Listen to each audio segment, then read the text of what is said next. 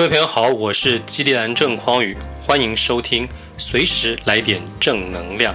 这个节目啊，常常会用一些社会上发生的时事啊，或者是我自己生活周遭发生的事情，希望能够抽丝剥茧，找出里头与你息息相关的一些话题啊。并且呢，让里头的一些也许本来是负面的事情，在我的反刍、吸收、分析之后呢，能够为你带来一点正能量。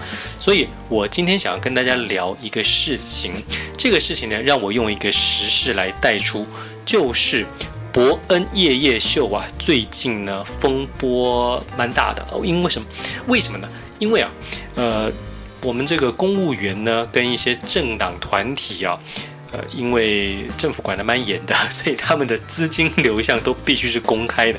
大家一查之后发现，原来呀，当时呢，蔡英文总统啊，或者是韩总机呢，上伯恩爷爷秀，原来都有给钱。也就是说，这个很多人在看的时候，以为是因为这些来宾有特殊的表现，所以制作单位主动邀请他们上节目的这件事情是假的，都是大家捧着钱呐、跟这个制作单位说了之后呢，就非常可以提高哎他们上节目的机会。我想啊，这也是为什么。伯恩需要特别录一个影片来跟所谓支持他呀、想要看这个节目的这些网友们道歉的原因，因为啊。大家过去对这个节目的认知都会以为，啊，像我们传统所知道的电视节目一样，是可能是非常有公信力的，可能呢，呃，原本就有电视台的制作费，所以他们的来宾是他们要给来宾钱。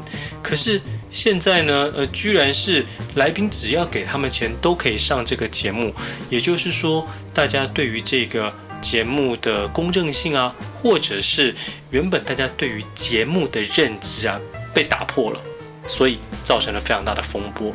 那我在看这件事情的时候，其实我想跟大家说，问题并不在于收不收钱，问题在于伯恩以及他背后的萨泰尔制作公司呢，不应该。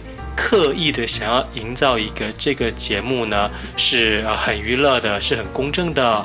那是我们邀请来宾来上节目的，他应该一开始的时候就跟所有人讲说，我们要制作这个节目多么不容易啊！大家想一想，要这个舞台，要这个器材，要书画费、主持人费、录影费，然后制作企划费，这么多的费用。当然是需要有人来付这个钱嘛。哦，各位，我们住这个，大家活在这个商业的社会，一定要知道，somebody needs to pay 啊，就是任何事情一定是有人付钱的。而你在使用的东西、享受的服务越好的时候，这个钱就是越高的。所以，其实这件事情整个问题哦，并不在于呃，到底。大家是花钱上节目，还是这个制作单位花钱请别人上节目？这不是问题，而是就像我说的，我们一定要维持一个诚实原则。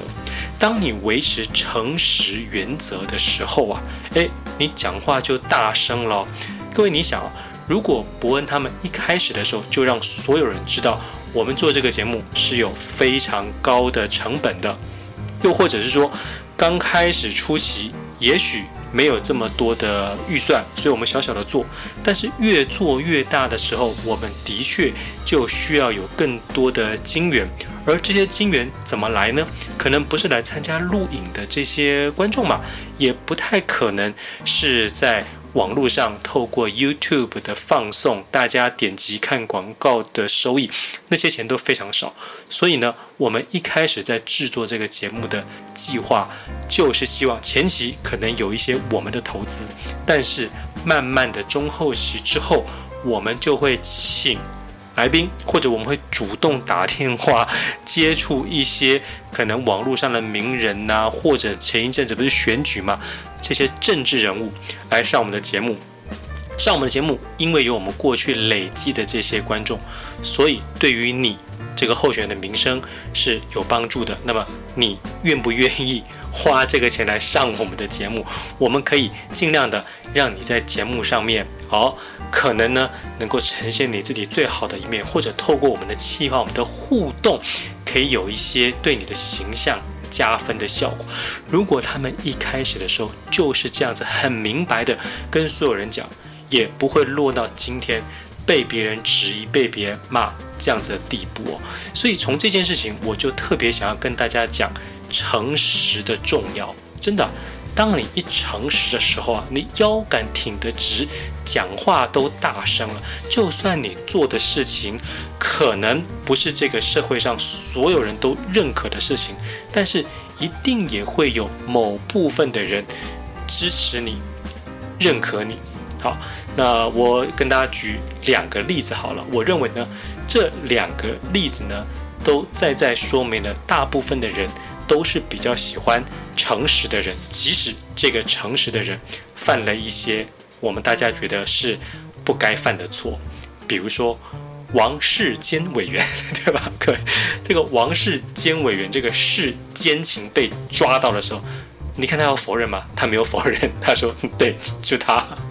然后呢，很多年前呢，还有一位国民党籍的吴玉生委员。哎呀，这个吴玉生，我跟大家说，我很多年前在看他初试提升啊，刚呃作为一个政治评论员上节目的时候，哎呀，我就觉得这个人呐、虽然不说长得多帅啦，但也算是这个仪表堂堂嘛，哦，讲起话来呢，哦，四平八稳。口条非常非常的好，在那个时候，国民党啊，等于是因为阿扁连续两次都选上嘛，哈，那国民党士气非常低迷的时候，等于他一个人呢，力战群雄啊，完全。对于民进党这些议员啊或者委员的这些问题，完全不会无法招架，而是呢见招拆招。都当时觉得哇，对这个人的口才印象非常深刻，对他印象是蛮好的。后来他也很顺利啊，而且当上了这个立法委员，连续选了几届都有选上。结果呢，那一年爆发了一个事情，就是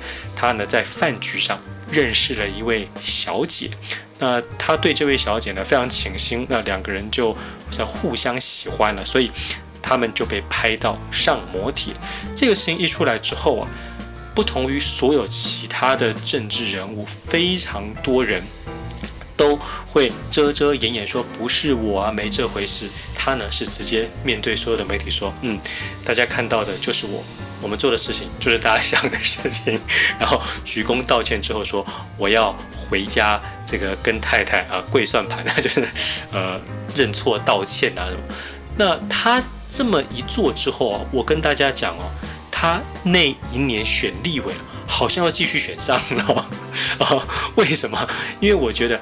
大部分的人就是啊，你看到他这个样子，就会知道哦，好，那你即使犯了错，你即使把持不住，但是你表现出来的是一个诚实的人。当你一诚实不遮掩的时候，一定会有另外一群人。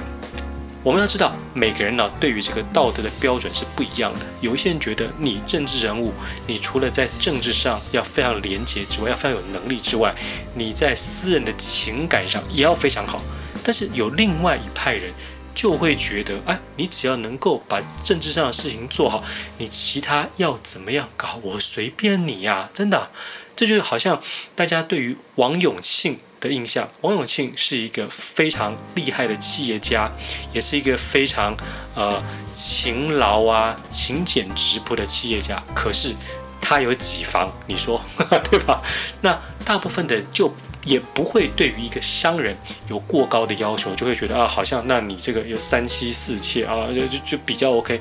那重点是你养活了这么多的家庭啊，那因为。王永庆他这个三妻四妾也不是一个秘密了嘛哦，所以大家对于像这样子一个诚实的人，我认为诶，他的这个接受度诶其实还挺高的哦哦，重点就是因为他诚实嘛，那就是这个社会上就是会有一部分的人是道德感非常高的，也会有很多人其实道德感对别人的要求其实不是那么高的。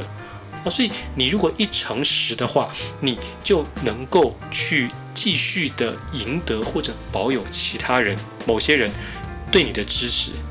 问题是，你如果一欺骗的话，我告诉你，原本不喜欢你的人更加讨厌你。原本觉得你还不错的人，觉得被你欺骗了，就会更加痛恨你，开始对你进行你没有办法想象的挞伐。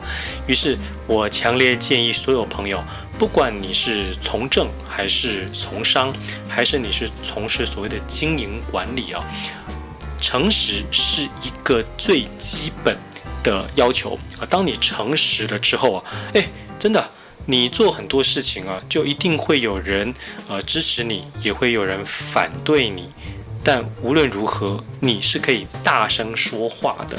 哦，呃，我再举一个我自己的例子，像比如说，我今天在卖这个无线麦克风啊，就是大家摄影的时候啊，现在不是很多人喜欢自己拍影片嘛？那我这个无线麦克风就是你的手机呀、啊、摄影机都可以使用的无线收音麦克风，距离大概可以六十到一百公尺。